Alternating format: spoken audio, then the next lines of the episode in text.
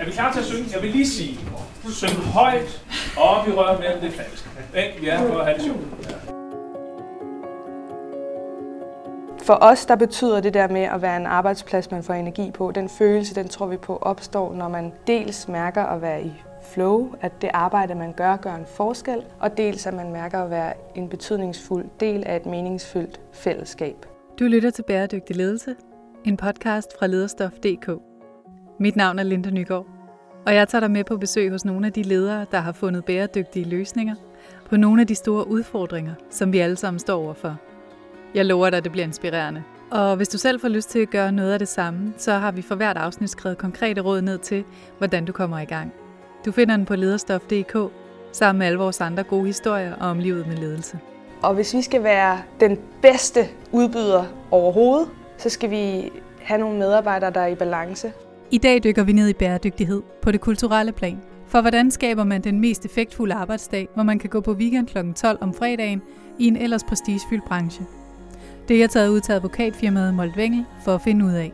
Her får man nogle, nogle redskaber og en, en mulighed for at gøre det så effektfuldt som muligt, samtidig med at du får holdt pause. Og pausen er altafgørende for, at du netop kan være effektfuld. Molvengel har specialiseret sig i entrepriseret og hjælper med juridisk rådgivning i byggebranchen. Molvengel har siden 2018 vil gøre op med lange arbejdsdage og reducere mængden af spildtid for at give en mere effektiv arbejdsdag og en bedre rådgivning.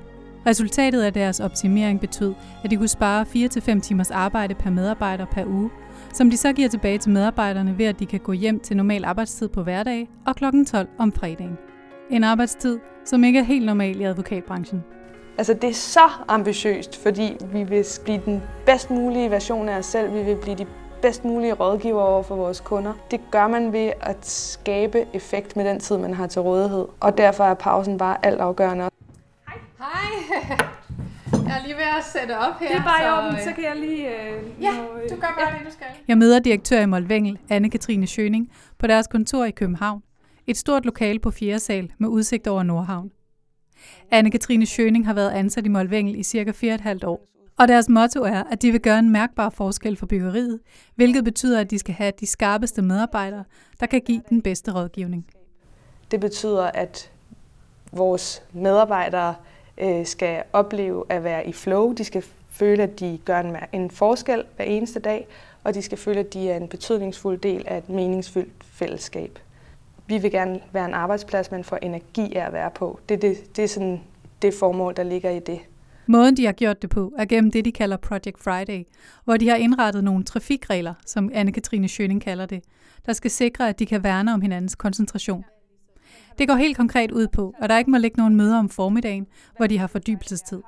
Her opfordrer de til at arbejde efter Pomodoro-metoden, som betyder, at man arbejder koncentreret i 25 minutter, så holder man 5 minutters pause, og sådan fortsætter man. Fredag formiddag er der så fælles Pomodoro-session, som slutter af med frokost og fællesmøde, og så kan alle gå på weekend kl. 12. Men sådan var det ikke tænkt til at starte med. Det er et biprodukt af, at vi har vildt noget andet, så vi fundet ud af, at hvis vi skal sikre, at folk er i balance, så er vi nødt til også at sørge for, at der er balance mellem præstation og pause.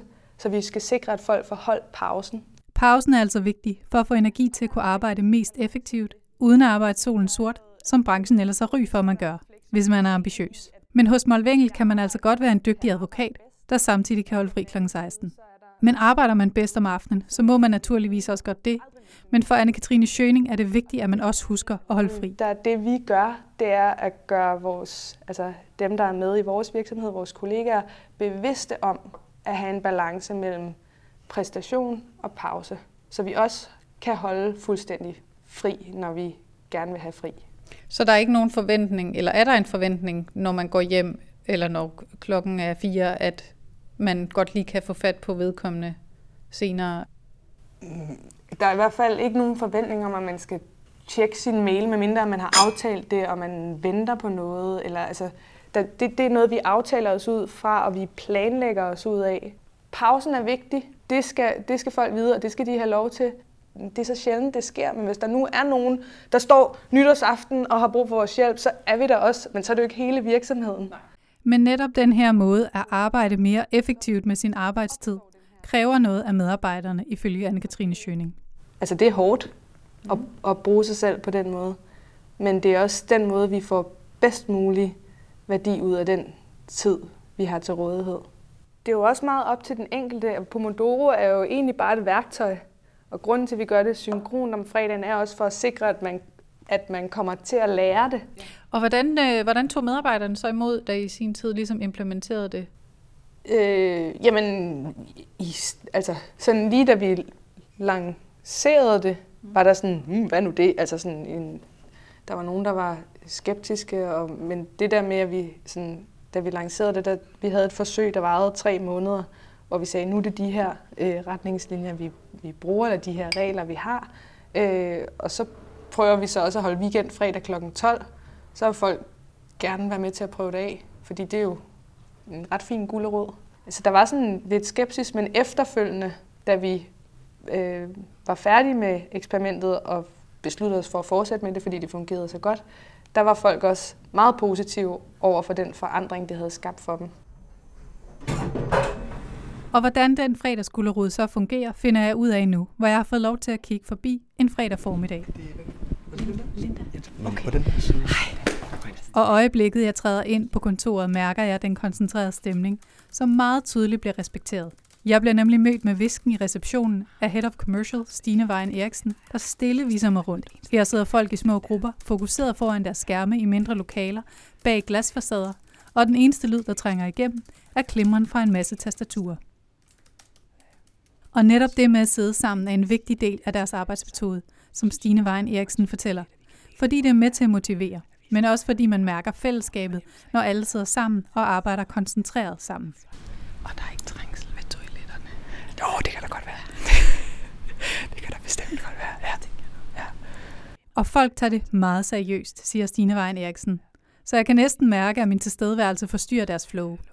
Men når Pomodoro-sessionen er forbi, markeres det med en lille klokke, der ringer, og langsomt begynder stedet igen at summe af liv. sker der faktisk ret ofte det, at folk lige skal nå det sidste, inden de slipper tastaturet, ja. fordi at, øh, så er det weekend bagefter. Det er det. Har vi vores kantine, hvor der er legnet ja. op med frokost. Der er faktisk fedt plads.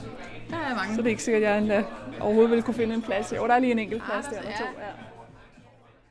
Men øh, du vil meget gerne få tage denne her øh, op på din... Øh, Og en af dem, der har siddet i fordybelsestid denne fredag, er Peter Kvisle selv, der er advokat og Head of Legal Team 2. Peter har arbejdet hos Molvengel siden 2015, og han kan mærke, at det er vigtigt, at han som leder går forrest i at opretholde den arbejdskultur, som Molvengel forsøger at skabe. Fordi hvis jeg går klokken 4, så, så tror jeg da ikke, de andre de føler et, et behov for, at de skal sidde der så længe. Så, så altså, vi, vi starter egentlig ud sådan hver morgen, så har vi et fast møde, der var i, øh, i øh, fem minutter, hvor, hvor det eneste punkt på agendaen, det er sådan set er, hvad, hvad skal jeg lave i dag? Forberedelse og planlægning er dermed en afgørende del af Peter Kvistle selv og hans teams måde at arbejde på. Så derfor sørger de hele tiden for at være på forkant med, hvad de skal. Særligt hvis de skal i retten, som altid kræver mere arbejdstid.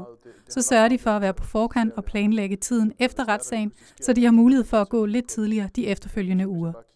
Men Peter Kvistle selv er også tydelig om, at de er der for kunderne. Så hvis der pludselig opstår noget akut uden for arbejdstiden, så kigger de naturligvis på det. Men ifølge Peter, så sker det meget, meget sjældent. Altså, det er nærmest tæt på usandsynligt. I gamle dage, der kunne jeg altid mærke, at der var sådan en stor, ikke, ikke en stress, men der var i hvert fald et pres op til, at man skulle aflevere et stort processkrift til retten, der skulle indgives. Og den oplevelse, den kan jeg godt se, at mange af mine venner, der sidder og laver det samme, den har de i deres hverdag. Men den har vi ikke mere.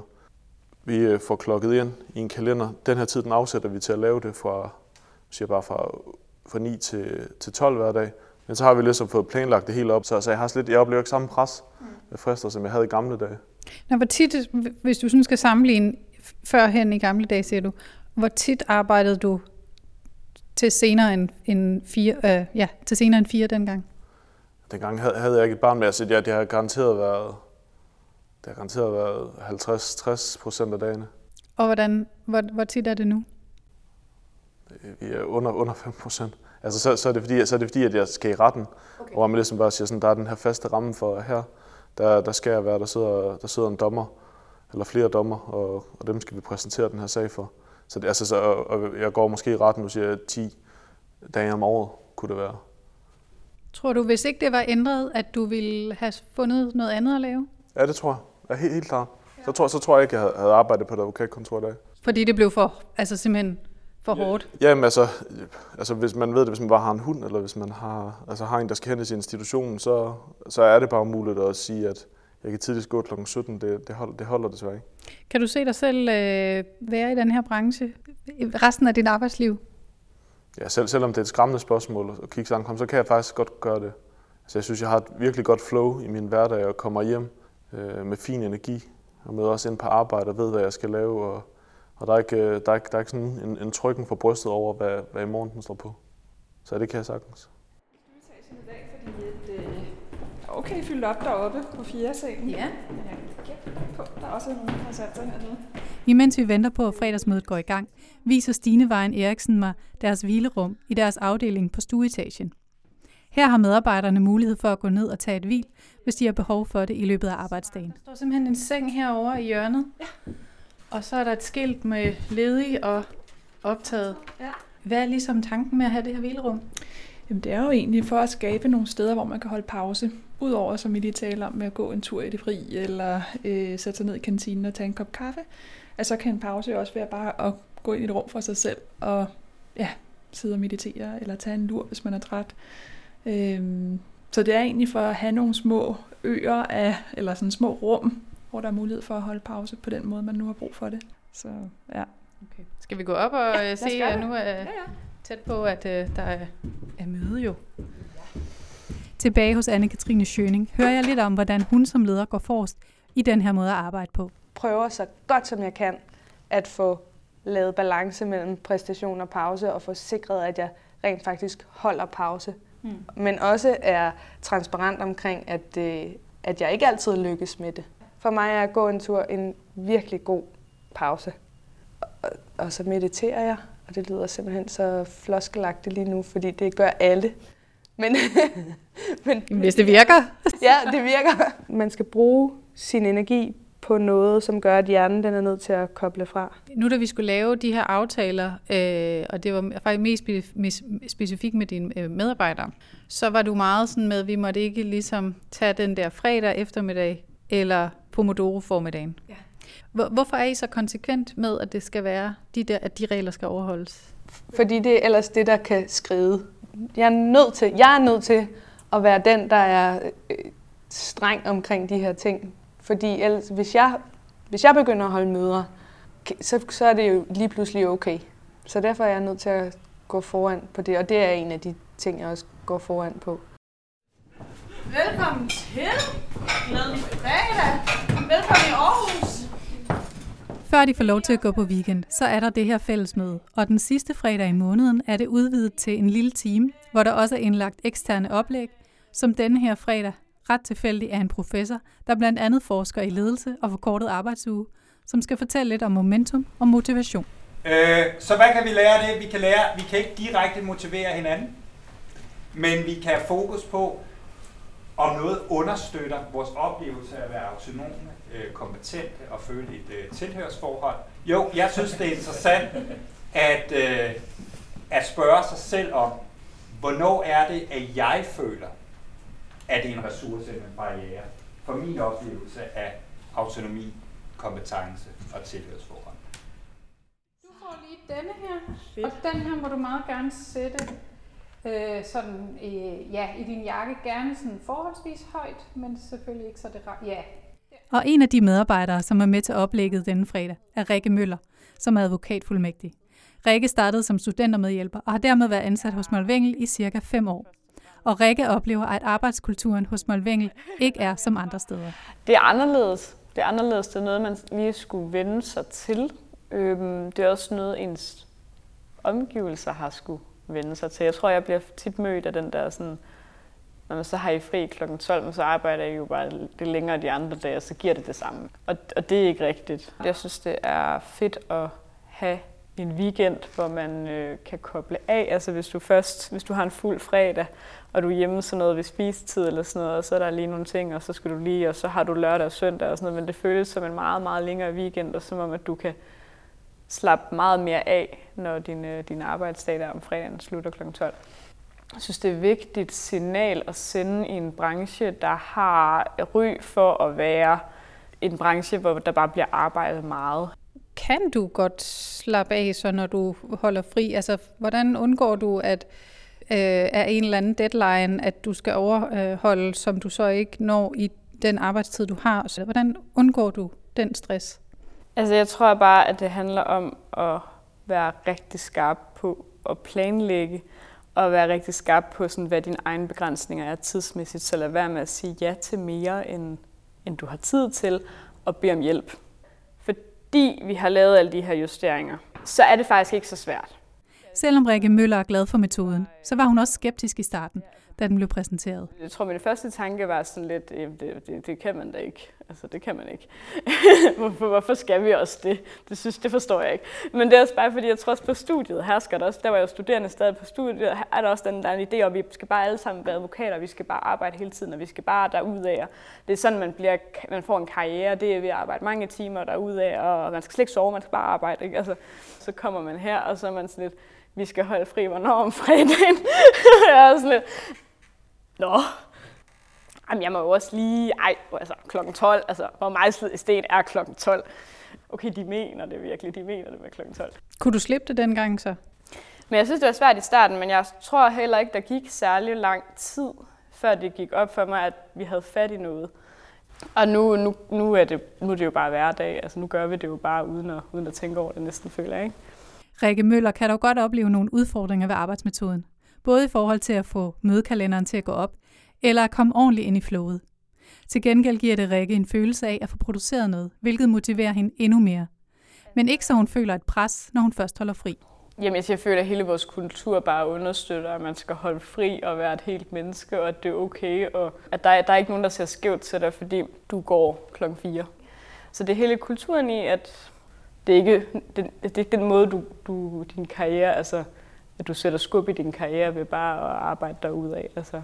Og netop den forestilling om branchen var også det, der gjorde, at Rikke Møller i starten allerede havde en antagelse om, hvor længe hun kunne holde til det. Inden jeg startede her sådan helt generelt på studiet, at jeg ville være fuldmægtig i de der tre år, og så ville jeg måske være advokat lidt, og så ville jeg finde noget andet at lave. Fordi sådan som der på studiet bliver talt om branchen og det indtryk, jeg havde af branchen og til dels stadig har, øh, kunne jeg bare ikke se mig selv arbejde i. Altså, det ville ikke være bæredygtigt for mig. Jeg ville ikke kunne holde ud og være så mange timer på arbejde og give afkald på alle de andre ting, jeg gerne vil. Den her kultur og den måde, vi gør det på herinde, der kan jeg ikke se, hvorfor jeg ikke skulle have et helt arbejdsliv i den her branche. Så jeg tror egentlig, det, det understreger det vist meget godt. Hvad, øh, hvad bruger du din fredag på, så når du har fri kl. 12? Jamen, den bruger jeg jo på alt det, man normalt faktisk ville, øh, ville tage tidligt fri for, eller gøre i arbejdstiden. Altså, jeg går til tandlæge, jeg går til frisør, og jeg, jeg gør alle de der ting. Jeg også, øh, tager også, øh, hvad hedder det, jeg tager skøjtetimer ved siden af, jeg tager både ballettimer og skøjtetimer. Og når alle andre er på arbejde fredag kl. 12, så er skøjtehallen helt tom. Øh, og så har man isen for sig selv, og det har man aldrig. Øhm, så det er fantastisk.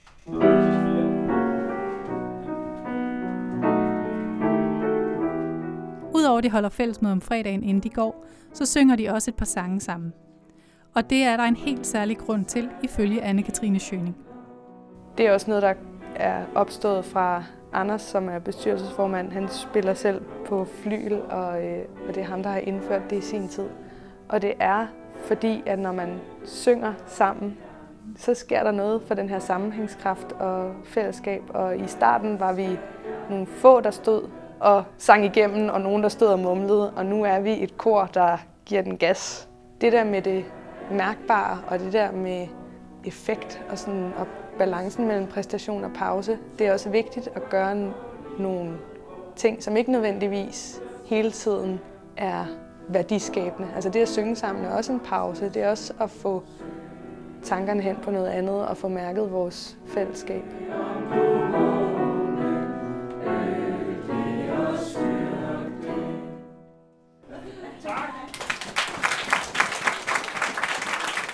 Mens vi står og synger, får jeg øje på Rikke Møller og fanger hende lige hurtigt, inden hun går på weekend.